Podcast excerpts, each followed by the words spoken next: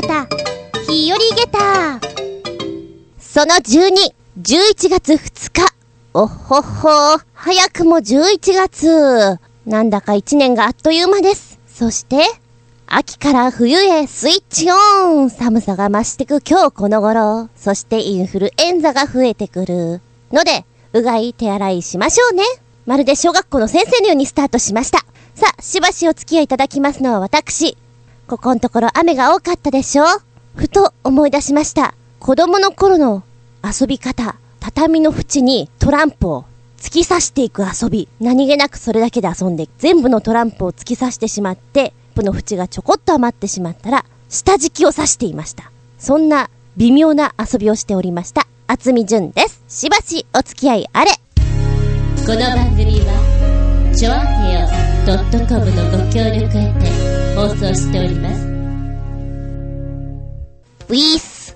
もう一丁負けにウィース。かっこ、調査風。かっこ閉じる。前回放送のすっぴんアウトタイムの中でおもちゃの話をしまして、なんだか子供の頃の遊び方をいろいろ思い出してしまった。そんな一面があります。そうそう、トランプをなんかこうね、畳の縁とか、隙間に突き刺していくのが好きだったんですよね。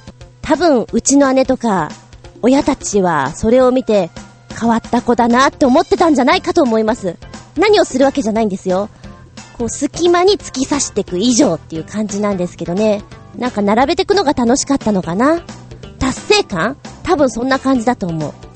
子供の頃はね、梅雨の時期とかは絶対やってた。トランプ遊び。小学校の休み時間って多分ね、5分休みとかだと思うんですよ。15分5分。その間に雨の日だけはトランプを持ってって遊んでいいっていう、なんかルールがあったんでしょうかね。だからね、雨の日はトランプっていうのがイコールしてあったんですよね。ちなみに、えー、私銀座でしばらくバイトをしてまして、バーテンっぽいことをやってたんですよ。で、その時も雨の日とかね、お客さんが少ない時は、何やってたかってトランプです。あの、ドレスアップしたホステスさんとかもいるんだけれども、トランプをしてました。やることは大貧民。必ず大貧民なんですよ。で、私ね、運がいい時は少なくて、結構ね、いつでも貧民、もしくは大貧民なんですよ。まあ、お金をかけたりするわけではなく、単にもう大貧民の人は、扱いがちょっとそういう扱いになってしまうだけね。で、あの、切らなきゃいけないとかさ、そういうのはありましたけれども、懐かしいな。なんか、そういうの思い出しちゃいました。そう。あと、最近ハマってるものは全然話がそれますけれども、クルネコという漫画にハマってます。ここんとこ急に。というのも、テレビをつけていたら、普段ね、つけないテレビで、パッと見たら、クルネコっていう漫画をやってたんですよ。え、なにこれ？と思って。そう思ったら結構本屋さんに並んでるんですよね。まあ、ご存知の通り私の目は節穴なので、こうちょっとアンテナが働いてなかったんですかね。私猫はね、すごい好きなんですけど、クルネコイコール猫にあんまり発達してなかったようで、いや、どう見ても猫なんですけど、で、その漫画はすごく猫のアニメーションで面白かったんですよ。中谷美紀さんが一人でこう全部の声を当ててるんですけれども、本当に1本か2本のね、サクッとやる感じの漫画で、へえーと思って。で、本屋さんに行ったらこの漫画が売ってたんで買ったんですよ。面白くて、何をって今6巻ぐらいまで出てるのかななんかここのところ毎日行って本屋さんで買ってるんですけど、一冊がね、分厚いんですよ。読み応えがあって、すごく今時間がなくて忙しい時期なんですけど、寝る前にちょこっと読まなきゃとかね、やってます。そして、こうネットで調べたら本当に実はクルネコはかなり有名で、グッズもいっぱい出ていて、なんでこんなに何も知らなかったのかな、自分。って、今更ながら思いながら、残り3冊、多分、近々買うんじゃないかななんて思っております。もう、うちの中に漫画が溢れんばかりになっております。お風呂の中で漫画を読むの好きなんだな。楽しいな。猫を飼いながら、猫漫画にふける、私の至福の時です。皆さんの至福の時はどんなんですか？なんて話をしつつ、お次のコーナーに行ってみたいと思います。ビヨヨン。世界の言葉でありがとう。今日お届けしますのは、ハンガリー共和国のありがとう。です。ハンガリーの言葉でありがとうを、割と覚えやすい。ブスヌン、ブスヌン。もう一つあって、ブスヌンシーバー、ブスヌンシーバー。です。これがありがとうです。ちなみにここからいつも1分間チャレンジするんですけど、今回ちょいと時間が足りなくて、要所だけお話しします。ハンガリー共和国、首都はブダペスト。ルービックキューブを作った人がいるんだよ。ちょっと科学的なものとか数学的なものに強い人が多いんですって。ワインの生産も盛んです。都会ワインなどは本当に有名。ハンガリー料理も有名なところで言うと、トルテとかクレープに似たようなパラチンタなどが有名だそうです。えー、すべての料理に辛口にパプリカ、唐辛子を多用するということで、うん、パプリカ苦手な私には食べられないかも。ということで、ごめんなさい、ザクッと、ハンガリー共和国、本当にドナウ川近辺は美しい街並みです。プスヌン and プスヌンシーバー。セージタイム。では最初のメッセージです。コージーアットワークさんより、メッセージ、お邪魔します。はい、いらっしゃい。ずんこさん、今でも A ちゃんマフラーは持っているのですか？実は私、一度だけ A ちゃんの曲の譜面を探して走り回ったことがあります。それは高校の学園祭でのこと。高校生のくせに生意気にブルースバンドを組んでいた私たちのところへ、空手部の主将でとっても怖い先輩がやってきて、学祭の高野祭で A ちゃん歌いたいんだよな。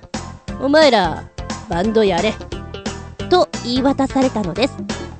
逆らったらきっとひどい目に遭います。しかも渡されたのは歌詞が書いてあるだけの紙。曲名もわからないまま譜面や CD を探し回りました。いろいろあって高野菜が終わった後先輩からは「ご苦労さん。いつもの店で焼きそば食い放題していいからなそれとお前らあんまり演奏うまくないな」というお言葉を賜りましたそんなわけでずんこさん、A ちゃんの真似で、ずんこ最高とか言ってみちゃってください。では、A ちゃんの真似ってそもそも難しくないですか？無茶ぶりだ。えずんこ最高。絶対違うはい、メッセージ。プスヌン。えー、っと、A ちゃんマフラーね。これは舞台で使っていた、今、チョアヘヨの方の画像の方になっているやつ、羽衣ダンスを踊った姿というスタイルなんですけれども、いわゆる羽衣というものが、私の中では A ちゃんマフラー、A ちゃんスカーフと名付け、スタンバイの前にはいつもこれを口ずさみながら行かないと忘れてしまうというアイテムの一つだったんですけれども、持ってないですよ。今、衣装部さんにあると思います。はい。えーと、ブルースバンドを組んでいたっていうことなんですけれども、またちょっと変わったところ行きますね。ブルースにはあんまり行かないような気がします。大人な、シックな感じですけれども。空手部の首相が出てきますが、これを読んでると私、ジャイアンしか浮かびません。おれはジャイアンジャイアンね。なんかこの言いっぷりがなんかジャイアンっぽくない？おう、のび太、俺これ歌いたいんだよな、みたいな。ほげーって歌いそうな勢いですけれども、ねえ、先輩のこの縦社会の中で、これやれみたいなことを言われてしかもそれが曲名が分からなくて後輩が紛争するっていうのはなかなか大変ですよね。今はインターネットで歌詞とかを調べればサクッと出てきますけど当時はそうもいきませんからね。似たような経験したことがあります。私もこの台本の中で歌詞しか書いてなくてこれが何の曲であるかを探さなきゃいけないんだけども全然わかんないんですよ。でいろんなとこに問い合わせてみてそういう曲があるらしいっていうのは分かったんだけども実際それが見つけられなくてなんか違う歌で代用したような気がします。しかもあれですか。終わった後の言いっぷりがまたジャイアンだな。お前らあんまり上手くないなっていうその言い方が。でも焼きそば食い放題これおごってもらえるんですか？いいいい先輩なのか悪い先輩なのか微妙なんです。面白いエピソードですね。プスヌン。続いてが新潟県のヘナチョコヨッピーさん。メッセージ。ずんこさんこんにちは。最近は全国各地でクマさん出没の話題もありますがクマさんのことなんて全くの他人事だと思っていたらうちの近所の畑やら川でクマが頻繁に目撃されています。正直、熊さんとばったり遭遇はしたくないですし、うちの近所もうろついてほしくはないです。笑い。なんか、熊の恐怖に怯えている今日この頃です。熊に比べたら、いたずら猿なんて可愛いものです。それではごきげんよう。ララララララメッセージプスヌン。うふ、熊さん話題。これは確かに毎日のようにテレビで言ってますね。あちらでもこちらでも。今年は暑すぎたから食べ物がねあんまりないということもあってクマさんがこう街に降りてきて冬眠前のご飯をちょっと今入れてるらしいんですけれどもしばらくその街に潜んでいるということなんですよ。なので毎日毎日こう出ているということなんですけれども大変ね人間もクマさんに会いたくないしクマさんも本当のことだったら人間に会いたくないしご飯さえあれば降りていかなくてもいいのにそんなところなんでしょう。だから今年は熊さんよけベルっていうの？鈴。ジリンジリンジリンジリン鳴らすやつ。あれがすんごい売れてるっていう話を聞きました。そうね。家の近くでこう熊さんがいるという情報がありつつ一人で帰らなきゃいけない時は結構おっかないでしょうね。あちらも生き物ですから大きい音高い音には反応するらしいですよ。なのでそうだな。新潟県のヘナチョコヨッピーさんは一人で帰らなきゃいけない時にはなるべく大きな声で歌を歌いながら帰りましょう。提案その1クリスタルキングの大都会を歌いながら帰る。しかもサビばかりをあーあーってあそこのところ。もしくは今サクッと浮かんだやつ。なんだけどもちょっとタイトルが浮かばなくて。あの You are Shark ってやつ。でネットで見たら北斗の拳の愛を取り戻せでした。これ歌いながら。しかもサビのところ。いいと思いますよ。この高音。で、なんかあったのって言われたら、うん、いや、カラオケの練習みたいなね。プロになろうと思ってぐらいな勢いで言ってみるのも面白いかと。はたまた違う路線で言ったら、もののけ姫なんてどうでしょうあの辺の高音も結構来てると思います。男性がやるとね、もしよかったら、高音で歌を歌いながら、カッポしつつ、クマさんを避けてみてください。きっとクマさんも、避けてくれますよ。多分。いや、絶対。続いてのメッセージです。旅人さんから。ずんこさん、こんにちは。旅人です。お誕生日おめでとうございます。あえて23日にメールを送ってみました。実は私も20日に誕生日を迎えたところです。おめでとうございます、旅人さん。えっと、ここで謝罪をしなければならないのです。ご本人には一応謝罪メールを送らせていただいたんですけれども、今回ですね、まあ、あのデータを読んでいたら3行目ぐらいのところで20日に私も誕生日を迎えましたっていうところを今録音していたところでデータが固まってしまっておやなぜこんなところでフリーズ？ってちょっと焦ったんですよ。まあでも電源を落とせばどうにかなるかななんていう風にやっていたらですね電源落としてしばらくしてあデータあるわって思ったらプツッとまた切れちゃって1週間分ぐらいのメールがザクッと消えてなくなってしまったんですよ。意味がわからない。全く意味がわからないよ。ということでちょっと復旧できなくなってしまいましてあの大変申し訳ございませんでした。今後はねこのようなことがないように2方向にちょっとメール保管しておきたいと思うんですけれども私 iPhone はだいぶ慣れたから大丈夫だと思っていたのにやっぱりこういうことが起きてしまう。怖いな。怖いな。ごめんね旅人さん。メッセージありがとうございます。23日にお気遣いをどうもどうもです。はいそして同じく23日にメッセージいただきましたコージーアットワークさん to あつみじゅん様。お誕生日おめでとうございます。今日は明治時代の最初の日で iPod の最初のモデルが発売になった日。ぜひこの日が誕生日の偉人に名を連ねてください。コージーアットワーク。っていうグリーティングカードありがとうございます。お誕生日に偉人さんのね、ところに名前を連ねるっていうのも、まああるかもしれないんですけど、私的にはなんか有名な出来事と誕生日が被るのっていうのがすごく羨ましかったです。例えば有名な人との同じね、誕生日。ジョン・レノンでも何でもいいんですけれども、なんかそういうのいいなと思いました。同じ誕生日の人って誰？っていうのが昔なんかちょっと流行って、なんかパッとした人がいないんですよねなので言うのがちょっとつまらなかったなっていうのがあるのでなんだかそういう歴史的な出来事とかぶってるのが良かったなっていうのが思いましたなんかそういう流行りって子供の頃って、わーってなるじゃないですか。気持ちがぐっと上がる。ねえ。あれの中にちょっと盛り上がりが欠けていた私の誕生日。なんか寂しいっていうのはありましたよ。えー、今回は私、久しぶりに自宅で誕生日を迎えまして、なんか本当に引きこもってたんですけれども、うちでのらりくらりと、まあ、風邪をひいてたのもあるんですが、だからちょっとこういうメッセージ嬉しかったです。ありがとうございます。違うね。ここで言わなきゃまた。ブスヌンシーバー。ブスヌンシーバー。はい。えー、今回もメッセージありがとうございます。手際、大変申し訳ございませんでした。これに懲りず、ぜひ送っていただきたいと思います。メッセージの方は、チョアヘオのお便りフォームから、もしくは、ズンコのブログの方から、ポチッと押していただいてメールフォーム、こちらもちょっと宛先を変えましたので、もう大丈夫だと思います。えー、こちらに送っていただく、もしくは、直接アドレス、全部小文字で、geta アンダーバー zun アットマーク yahoo.co.jp geta アンダーバー zun yahoo.co.jp こちらまでお送りください。あなたのメッセージ、何でもござれ、お待ちしております。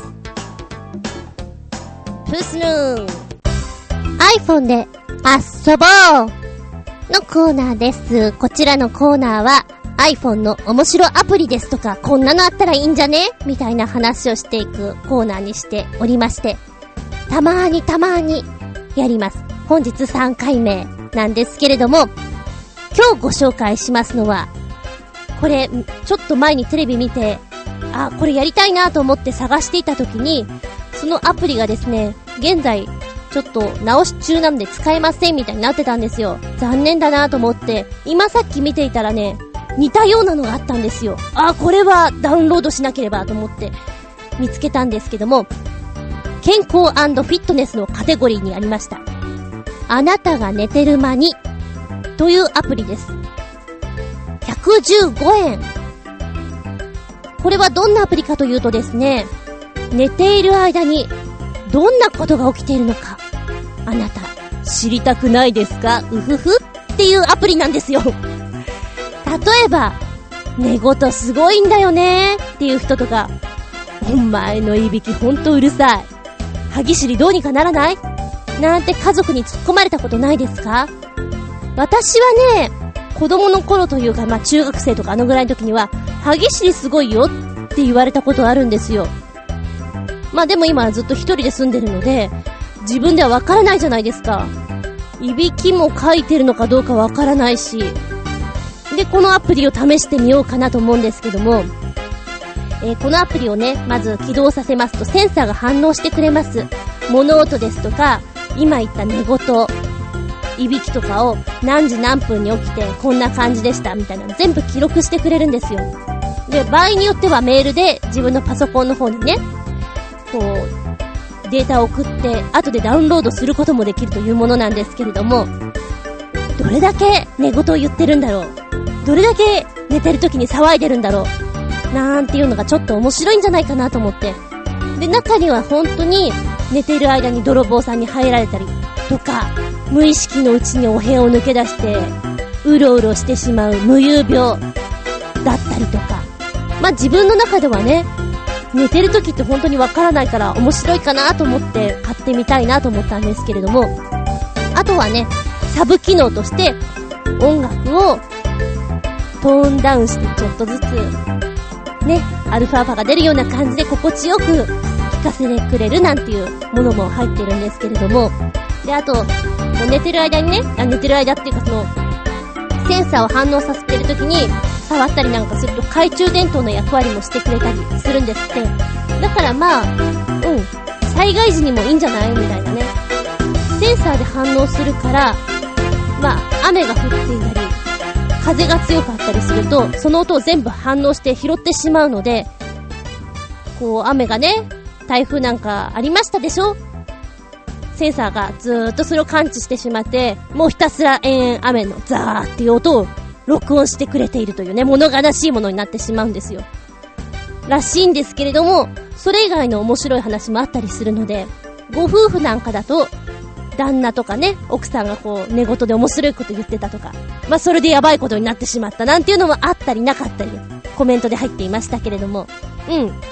うちはね、きっと、私はそんなに、こう、寝言を言う方じゃないので、歯ぎしりとかはするぐらいじゃないかな。うなったりとかはするかもしれないけど、で、あとは猫が騒いでるだけのような気がします。ドッタンバッタン。夜中になるとね、騒ぐんですよね。ということで今日ご紹介しましたのはこちら。あなたが寝てる間に115円。こちらの結果をお話ししたいと思います。あなたが寝てる間に、私が寝てる間に一体何があるんだろうちなみに、もしもあなたがスパイになりたいと思ったら、そうね、このアプリを起動して、会議室、レストラン、そのあなたがいない間の会話も録音しておいてくれます。っていう、なんだか怪しげな感じですけれども、私の寝言はどんな寝言なんでしょうかということで、えー、本日ご紹介は、あなたが寝てる間にというアプリでした。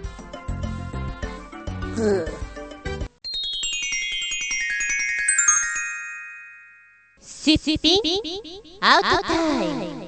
今回のテーマは、行きますか？やめますか？ということでお話をしていきたいと思います。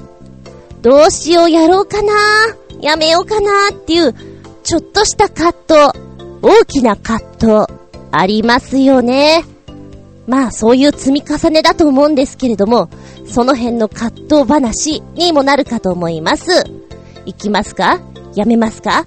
軽く、ジャブなところで、ポロッと、食べ物がテーブルに落ちてしまった。おっとっとっと、3秒ルール。あなたの中で3秒ルール。どうです？いけますか？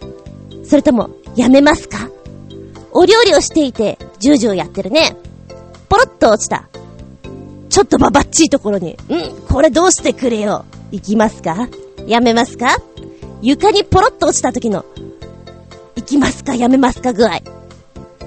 私は、テーブルに落ちているのとか、まあ、ご飯を食べてる近辺のエリアの床ぐらいだったら、まあ、オッケー。3秒ルールオッケー。ただ、お料理をしているところの近辺に関しては、なんかこう洗剤が飛んでたりするんじゃないかなとか思ったりするので、それはちょっと NG で。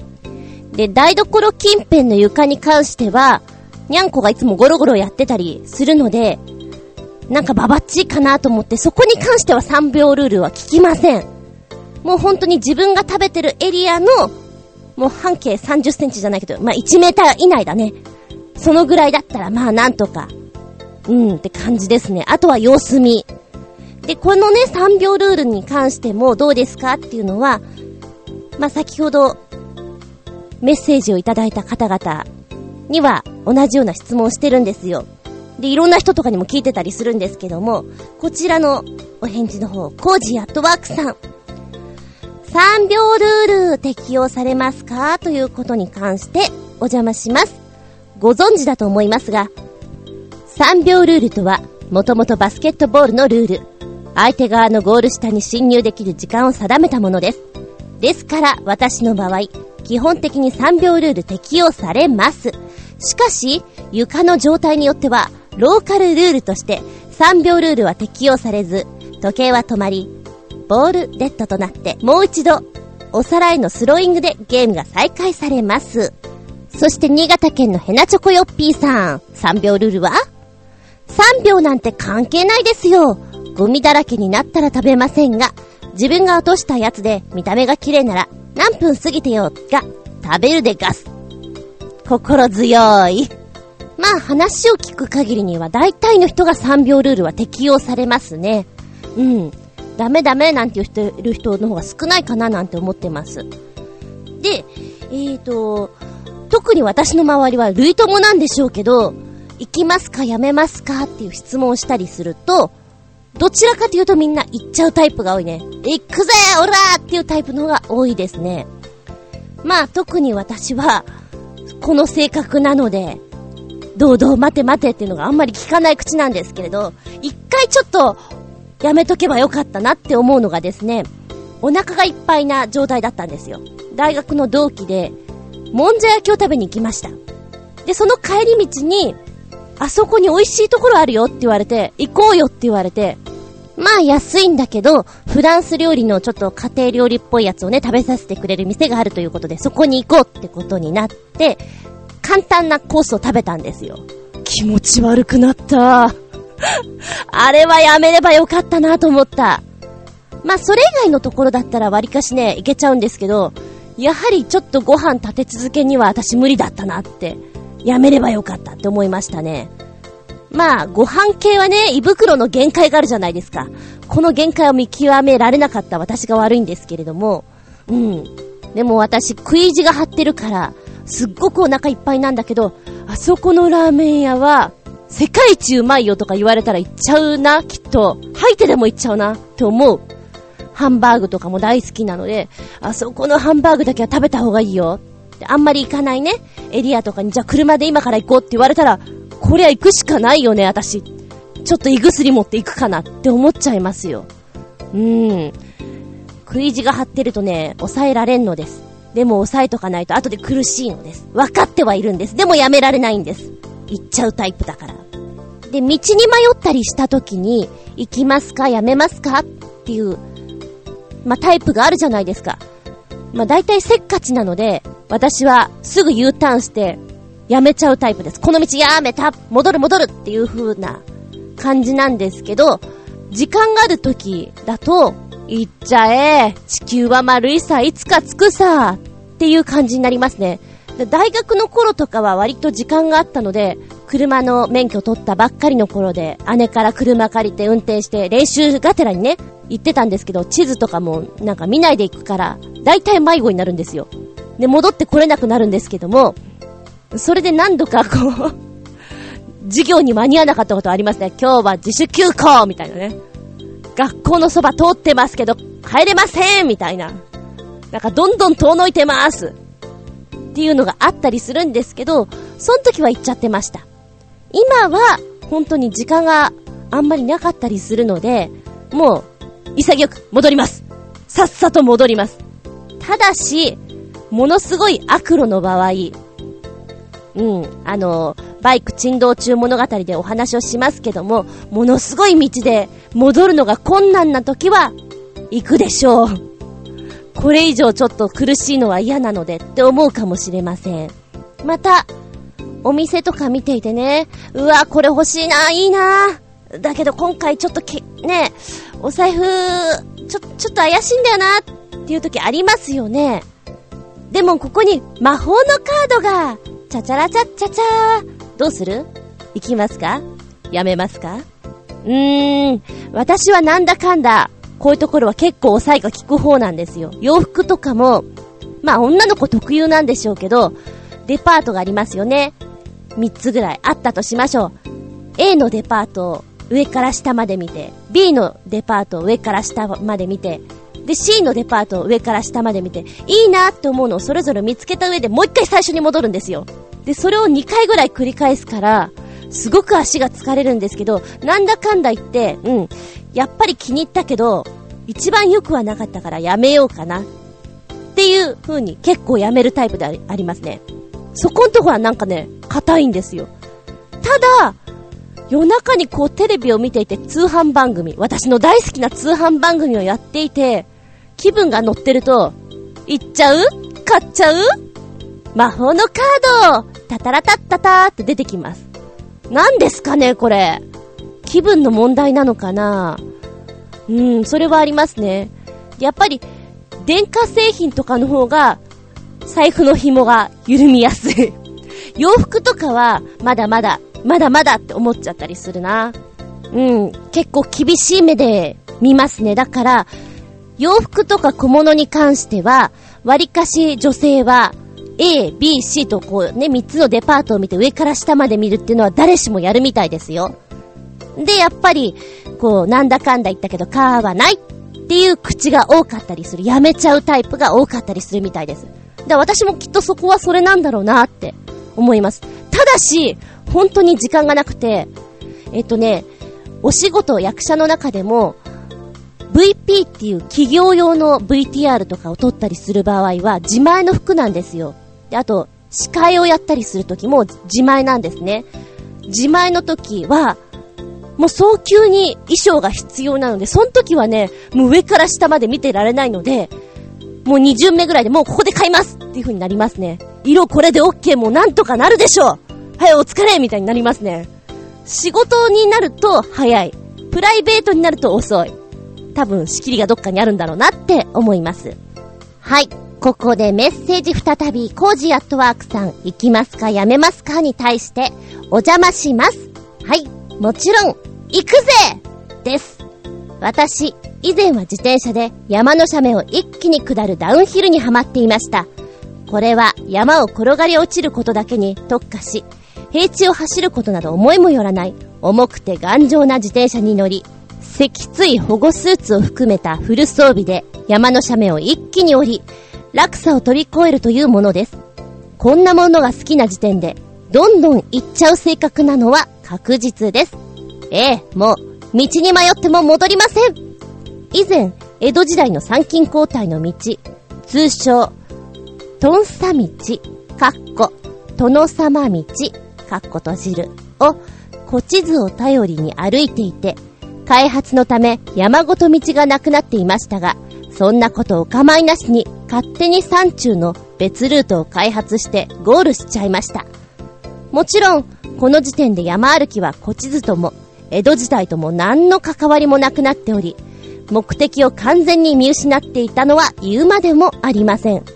あれ、この性格、ひょっとして、私もずんこさんなのでしょうか？では、おー、ダウンヒルってあれだよね。見たことあるよ、テレビで。世界丸見えとかでやってるやつでしょ？見たことある、見たことある。あれめっちゃくちゃ危なそうじゃないですか。いくら保護スーツをしたからって、なんか、傷絶えませんって感じのような。入院とかしてませんか？大丈夫ですか？うひょー、すごいな、これ。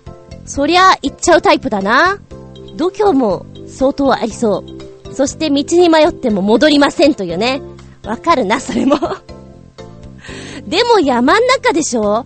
山ん中だったら私戻りますよ。だって何があるかわからないじゃないですか。怖い怖い。えー、でもこんな参勤交代の道を歩いていくなんていうのがあったんですね。へえ、これはちょっと面白そう。でも基本的には、行っちゃうタイプですね。私と同様なんでしょうか。ところどころ、私ちゃんと戻りますよ。やめとこってなりますけどね。うふふ。さあ、続いてが、新潟県のヘナチョコヨッピーさんの、行きますか？やめますか？行きますか？やめますか？についてですが、僕は、道に迷ってもある程度は、瞑想して突き進むタイプです。でも、途中で完全に間違っていると気づいたら、もちろんやめますよ。半身発揮だったら進むけど、間違ってると分かったらやめます。つまり、多少間違ってはいたとしても、確証がない限りは自分の思った通りに行動しますが、間違っていると分かった時点で、恥も外見も気にせずに撤退します。そして失敗したことは、良き教訓として、二度と失敗を繰り返さないように心がけています。まあ、結論。なんだかんだ言っても、人生自利品もやもなし、とも思っていますよ。人生太くて短いよりかは、人生細々で長生きしたいタイプですから、笑い。ありがとうございます。そして、旅人さん、ごめんなさい。そっか、なんだかんだ言っても、皆さん、道に迷っても割かし、突き進むタイプなんですね。ふむふむ。これやっぱりちょっと男性女性に分かれるような気がしなくもないですけどね。えー、ちなみに私は先ほど、最近は急いでるので、こう突き進むのをやめて、もう潔く戻ることにしてると言ったんですけども、まあバイクだったらそれも簡単なんですが、車の場合、私 U ターンが下手なんですよ。まあ U ターンができればいいんですけど、細い道だと U ターンじゃなくて、何？もう本当に切り替えなきゃいけないでしょ？あれができなくて、しょうがなくても突き進む場合もあります。戻りたくても戻れないんだよ、もうっていうタイプ結構あるな、車で行く場合。うん。なので、仕方あるまいっていう時もあります。のんきに構えてる時もありますけどね。もうバイクの時にはさっさと戻ります。一抜けたーあと、うん、あのー、気に入った人がいて、モーションかけられるかどうか、行きますか？やめますか？のタイプ。すぐに仲良くなれる人とそうでない人いるでしょ？まあ、同性同士でも。で、異性間だったらなおさらですよ。で、私は、こんな性格ですけど、本当に人見知りちゃんなので、パッと出た時にすぐベラベラ話をする方じゃないんですよ。共通点があれば違うんですけども、なので、うん、なかなかいけない口ですよ。やめときますっていうタイプです。ただ役者をやっていてお仕事感だったら行かなきゃね、仕事にならないんで行きますけど、プライベートでは本当にやめときますです。で、今、ずんこ先生をやっていて、小さい子たちはそうでもないんですけど、中学生同士なんかだと、はい、じゃあ、ペアになって、とか言うと、やっぱり、女子は女子、男子は男子できっぱり分かれんですよね。で、明らかにセリフがね、男女間なのに、なんで君たちは男同士でやってるのかいっていうのが結構多いんですよ。もうだ、組みなさいよって、ちゃんと自分から言いなさいよって言うんだけど、やっぱり恥ずかしいから言えないっていうのがね、本音らしくて、行きますかやめますかって言われたら、やめます。で、なんでセリフ覚えないの？って言ったら、だって女の子のセリフ入りづらいとか言ってるんですよ。そっか。じゃあ、女の子と組みな、みたいに話をしてるんですけど、やっぱりいけないんですってね。うーん、わからなくもないけど、普通の人だったらいいけど、役者だったらそこは乗り越えなきゃね、っていうのはありますね。まあ私も、うんうん、そういうのはすごくわかります。なんか、口下手だし、話をするの苦手なので、ね、あれなんですけど、飲み屋さんとかに行っててもそうですけど、実際こう自分が接客の立場に変わったら、スイッチを切り替えるので、話しますよ、そりゃ。暑いっすね、今日。いや、こんな言い方じゃないですよ。もうちょっと丁寧に話しますけど、うん、それは初対面でも話をします。やはりプライベートだと、なかなかどうして、こうして、いけませんよ。あの人かっこいいなぁと思っても、かっこいいで終わってしまいますね。なかなか、お話をするうん、そんなところまでいかないですね、全然。だから、いける人ってすごいなと思っちゃう。アメリカのドラマとか、ね、映画とか見てると、気楽にやってるでしょ。あれすごいなと思って、よく遊びながら真似をするんですよね。まあちょっとね、大学の頃に、やって、ハマっていたのがですね、ものすごい、忙しそうな空間とか、まあ自分は忙しくないんですよ。相手が忙しそうな空間で、どう楽しんでるって言って遊びに行くんですよ。あの、アメリカの、その、映画とか、ドラマとかの真似をしてね、私、ジェニファーとか言いながらやってましたよ。忙しいところをわざわざ行って、どう？楽しんでる？カッチンと来るだろうな。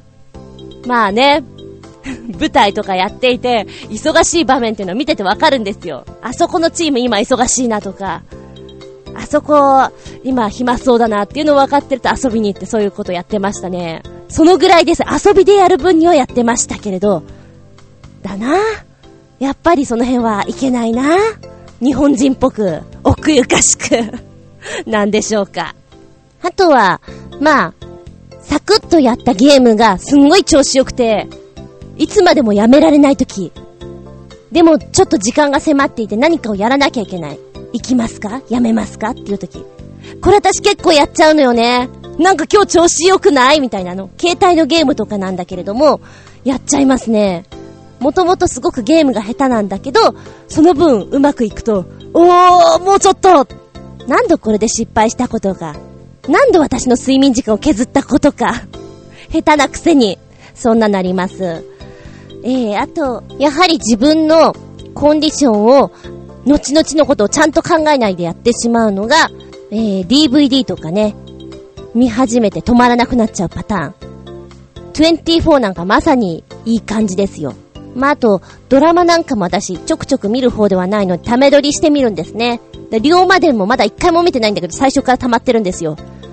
見れるかななんて思ってるんですけど、白い巨頭とかもね、あの辺も全部貯めて見ていたんですが、なんか見ると止まらなくなってしまって、ああ、あ、睡眠時間が、あ、でもどうする？もう一本いっちゃう？いっとくかっていうタイプです。で、次の日ね、朝からミンミンダーハー飲んだり、ユンケル飲んで、プハーってやってるんですけど、そういうタイプです。私は、なんだかんだで、今をすごく楽しむタイプです。なんかやらずに後悔するの嫌なんですよ。やって後悔するんだったら後でね、諦めればいいやと思うんですけど、またやっちゃったでなんとかなるんだけど、って思っちゃう口なんですよね。どっちかっていうと。ということで本日、すっぴんアウトタイムのテーマは、行きますか？やめますか？ってお届けしました。賞味期限、切れてます。あなたは、行きますか？やめますか？もちろん私は、行きます。行って、過激なダイエットをしたことがあります。びっくりたまげた、日和げた。はい、今回のたまげた話。水陸両用バスに乗ってみました。ちょうど、湯西川に行った時に、チラシがピラリンと貼ってあって、へー、なんて話をしていたんです。で、よくよく見ると、この水陸両用バス、乗れますよってことだったんですね。陸の上では普通のバス。水の中でもザブンとオッケー。そんな乗り物ってどうなってるのって気になりますよね。全国でも初めての試み。ダムとダム湖探検ツアーというのに参加したんですね。えー、面白かったです。まずこちらがですね、日光市の野岩鉄道っていうのかな。湯西川温泉駅と、道の駅湯西川があります。こちらに併設された観光センターがやっているものなんですけれども、試みが面白い。通常ダムって見学とかできないじゃないですか。でもここを見学しよう。そのダムのね、近くのところのダム湖なんかを水陸両用バスで入ったら面白いんじゃないかっていう試み。なんか、社会科見学に行くような感じで面白いなと思ったんですけどもね。まず時間がこう、いくつかあった中で、行こうってなった時に、私はまあ、朝のんびりがいいので10時台とかで11時でもいいんじゃないと思ってたら友達がね、朝一で行った方がいいからって言ってくれて、朝一を予約したんですよ。で、予約をしたら、もう全然人がいなくて、もうだから貸し切りです。平日貸し切りラッキーみたいな感じでね、行ったわけなんです。だからもう時間もたっぷりかけてくれて、すごく良かったなと思うんですけども、で、コース中は普段は入ることのできない、ダムの中、歩くことができます。ダダムの中というのは、あの、堤防の中ですね。で、この中の見学をすることができて、地下60メートルのトンネル、それから地上60メートルの管理用通路を歩いたりすることができます。で、いろいろお話をき、ね、してくれて、あそこにこれがあるでしょ水はこういう風に出てね、みたいなことを教えてくれるんですよ。なんか懐かしい感じで面白く。しかも、このトンネルを歩いてる時はね、イメージは、うーんと、ゲーム、映画、バイオハザード、あの世界です。カツン、カツン、カツン。で、真っ暗なんですよ。で、歩くところだけライトをつけてくれるんですけど、横道なんかはね、本当に真っ暗になっていて。で、あ、ここちょっと面白いから声を出してごらんよっておじさんが言ってくれるんですよ。え、いいんですか？つって。うん、あの、この間の人は歌を歌ってたよって言うんで、ちょっと私なんかも声を出してみたりしてね。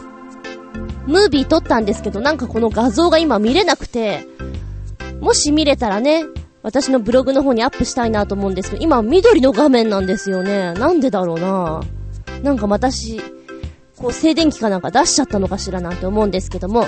で、こちらがですね、まあ、ダムの中をザクッと歩いて、で、それが終わった後に乗り換えて、えー、今度はね、ダム湖に行くわけなんですよ。で、ダム湖に入る時も、ここの方が見頃だよ、みたいなことを教えてくれるんですよ。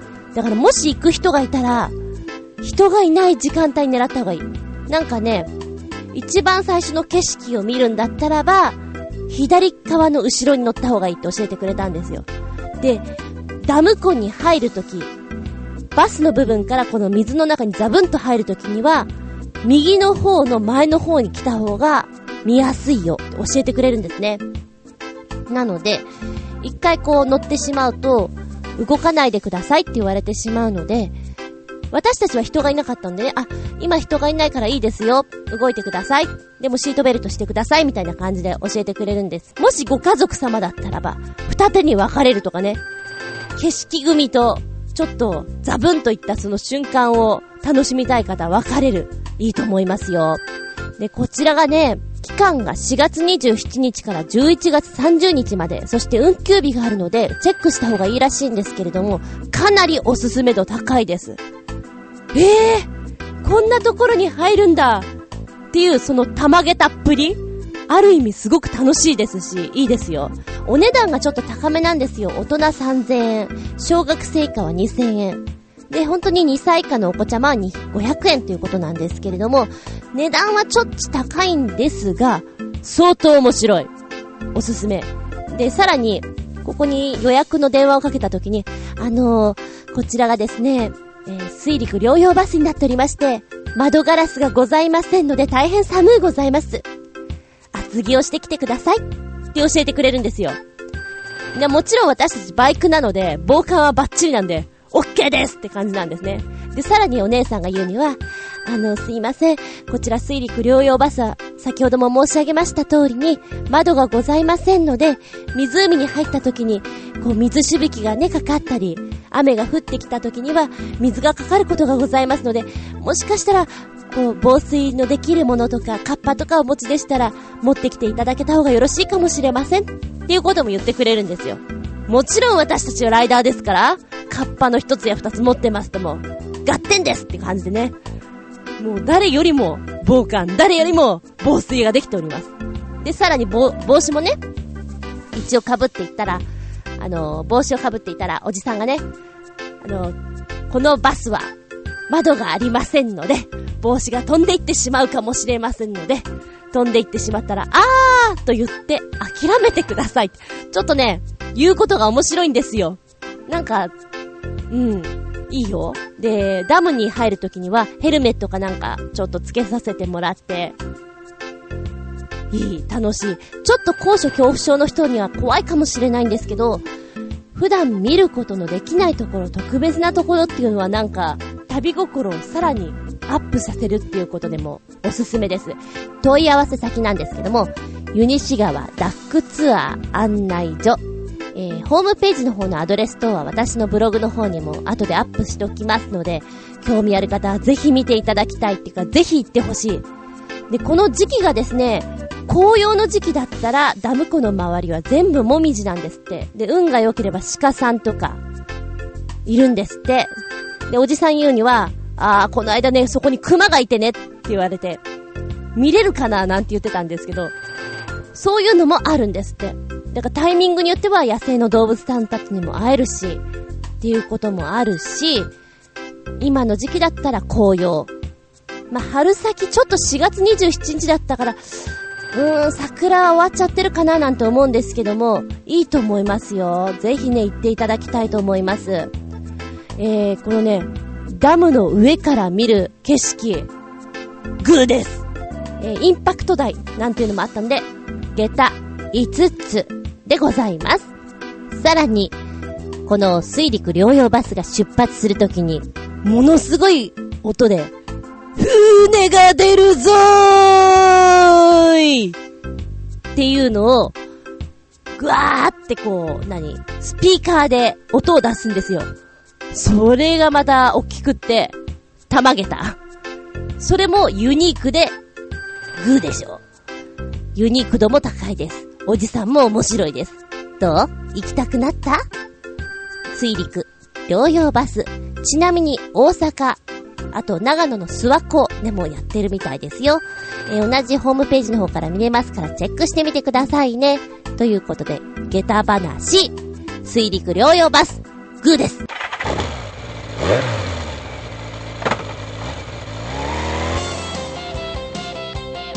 バイク、振動中物語。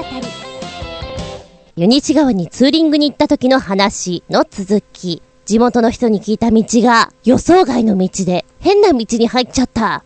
その道はまさに、ジャリジャリ道、ドロドロ道、ゴロゴロ道のドンドロ道だったんですよ。その通路を出て15キロぐらいしてから、入り口の方っていうのかな、反対側の方に、小さい看板で、落石注意というのと、全線未舗装っていうのが書いてあったんですけど、私たちが入った方には書いてなかったんですよね。なので、全くそうとは知らず、行った道なんですけど、最初は一口大ぐらいの小さな小石がゴロゴロしてるところがずーっと続いて、まあ、このぐらいだったらね、きっとすぐに終わるさ。まあ、気楽に考えていたら全然終わらず、小石ぐらいの石のところから、今度はソフトボールぐらいとかラグビーボールぐらいの大きさの石がゴロゴロしているところになって、段差もすごい段々になり、えー、タイヤ大丈夫かなまさに普通に山登りをしてる感覚のところを、なんかバイクで行ってる私たちっておかしくね？って感じなんです。で、道路もとっても狭くなってきて、柵なんかありません。で、木の根っこもガンガン出てるし、地割れみたいなのもしています。まあ、落石も普通にあって、ヘルメット被っててよかったね。本当だね、みたいな、そんな空間ですよ。で、やたらと水が流れていて、水たまりもすごくあるんですね。ここ大丈夫かな？ぬかるみとか、下手してつるって言ったらこのまま落ちちゃって、あれのナームーだよ。大変なんて言いながらね、友達が後ろからついてこなくなっちゃったんですよ。やっべ、来ないんだけど、と思って。で、私の携帯を貸していたので1個、連絡しようかなと思ったら、県外、使えねえ。で、待てど暮らすと彼女は来ない。大丈夫かな私も、ライダーとしてはなんちゃってライダーだけど、彼女の方はもっと日が浅いんですよ。1ヶ月に1回乗ればいいでしょう、みたいなね。1年通してもそんなに乗りませんっていう彼女なんだけれども、危ないなぁなんて思っていたんですね。来ないし、結構私でもきつかった道なんだよなぁなんて思って待っていたら、のらりくらりとやってきて、あまりにもすごい道だったから、写真撮ってたよって言うんですよね。よく写真撮れたねって言ったら、うん、危なくないところから、危ないところの写真撮ってたって言って。だから時間かかったのか、私すんごい心配したんだけど、とか思いながらね。しかもちょっとトイレ行きたいんだけど、そんな気持ちになりながら、えー、ずっと突き進んでいきます。で、明らかにここ、今、土砂崩れ起きましたね、ドワーってしてるところもあって、これ車の人はどうすんだろう？通れないよね？バイクだから行けるけど、何バックするの？どうすんだろうってすごく心配になりました。で、このままね、えー、私たちは時速10キロ、20キロも出してなかったな、本当に低速低速で行ってたんですけど、ずっと行ってて真っ暗になってしまったら、私たちのヘッドライトだけじゃどうしようもないよと。とにかく日が落ちるまでにこの道を抜けようっていうことで頑張っていこうっていうことになったんですよ。トイレも行きたいし。んで、まあ頑張りました。で、土砂崩れんとこもなんかすごいなんて言いながらね、行きまして、やっとこさ出た。15キロ先。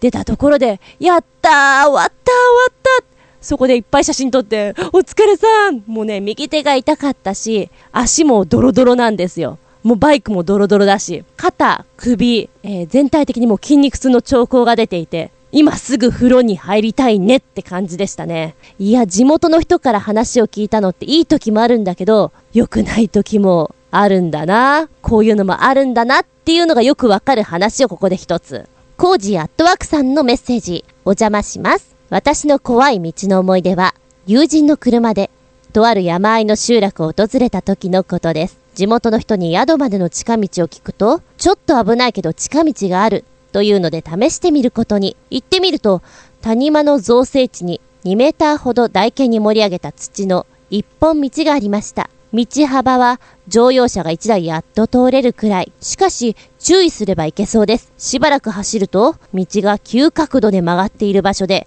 路肩から転がり落ちている車を発見屋根を下にして完全にひっくり返っている。車の中には誰もおらず、車の周囲には靴で蹴飛ばした泥の跡がいっぱいでした。この後すごく慎重になった私たちは、どうにか難所を乗り切り、宿に着くことができました。後で聞くとあの道は、造成中の工事現場で、本来工事車両しか通ってはいけない道だったそうです。それでも地元の人の中には強引に通ってしまう人がいるのだとか。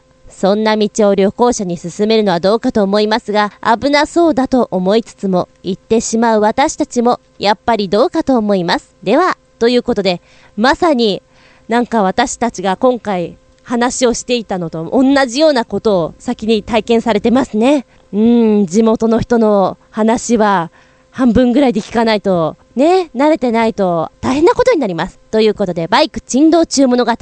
トイレに行きたいトイレに行きたいこの道怖いトイレに行きたいずっとそんな思いでした。紅葉も綺麗でしたよでも、トイレに行きたくて、それどころじゃありませんでした。この番組は、ちょあへよ .com のご協力へて放送しております。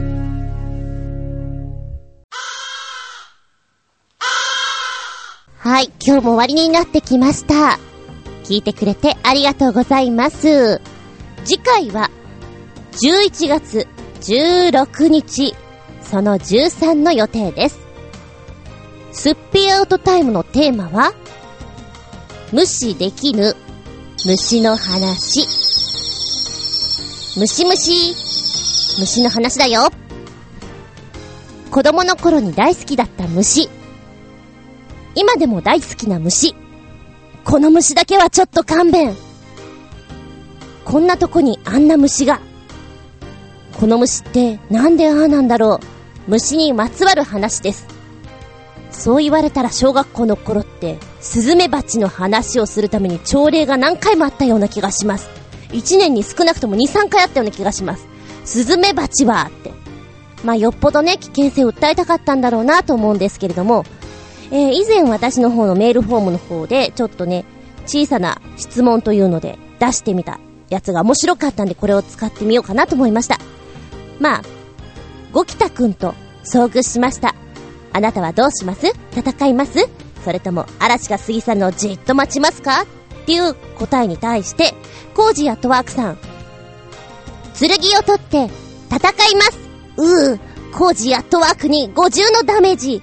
コージアットワークは逃げ出したゲームオーバー。これがコージアットワークさんの答えです。続いて、新潟県のヘナチョコヨッピーさんの場合。あなたはどうしますか？僕は、ゴキタくんを見つけたら、新聞紙などを丸めて潰すのが大好きな、冷酷非常な、ゴキタくんハンターなので、喜んで戦いますよ。笑い。つえー これはつえーなうちに来てほしい。さあ、そして、旅人さんの場合、どんなのかっていうと、ゴキタくんって、ご、ふんふん、ブリのことでせうか？とりあえず、踏みつぶす。ふふ。強いな、皆さん。なんかこれ私の周りのボーイズに聞かせたいんですけど、まあ、ボーイズって言っても大人なんですよ。全然ダメな人が多いです。えー、強い人もいますけど、ほぼ弱い人が多いですね。私の同期なんかは。なんかあの、や、逆に呼ばれちゃう？呼ぶなよみたいな感じね。えー、そして、猫ラブさんの場合、ゴキタくんですか？ゴキタくんね。毎年お見かけしますけど、見なかったことにします。空気のように流してます。知らんぷり知らんぷり。ということで、なんか皆さんいろいろ味がありますよね。えー、無視できぬ虫の話。このお話で言ってみたいと思います。子供の頃って虫が大好きだったりするでしょ？私も好きでした。バッタとか捕まえてましたもん。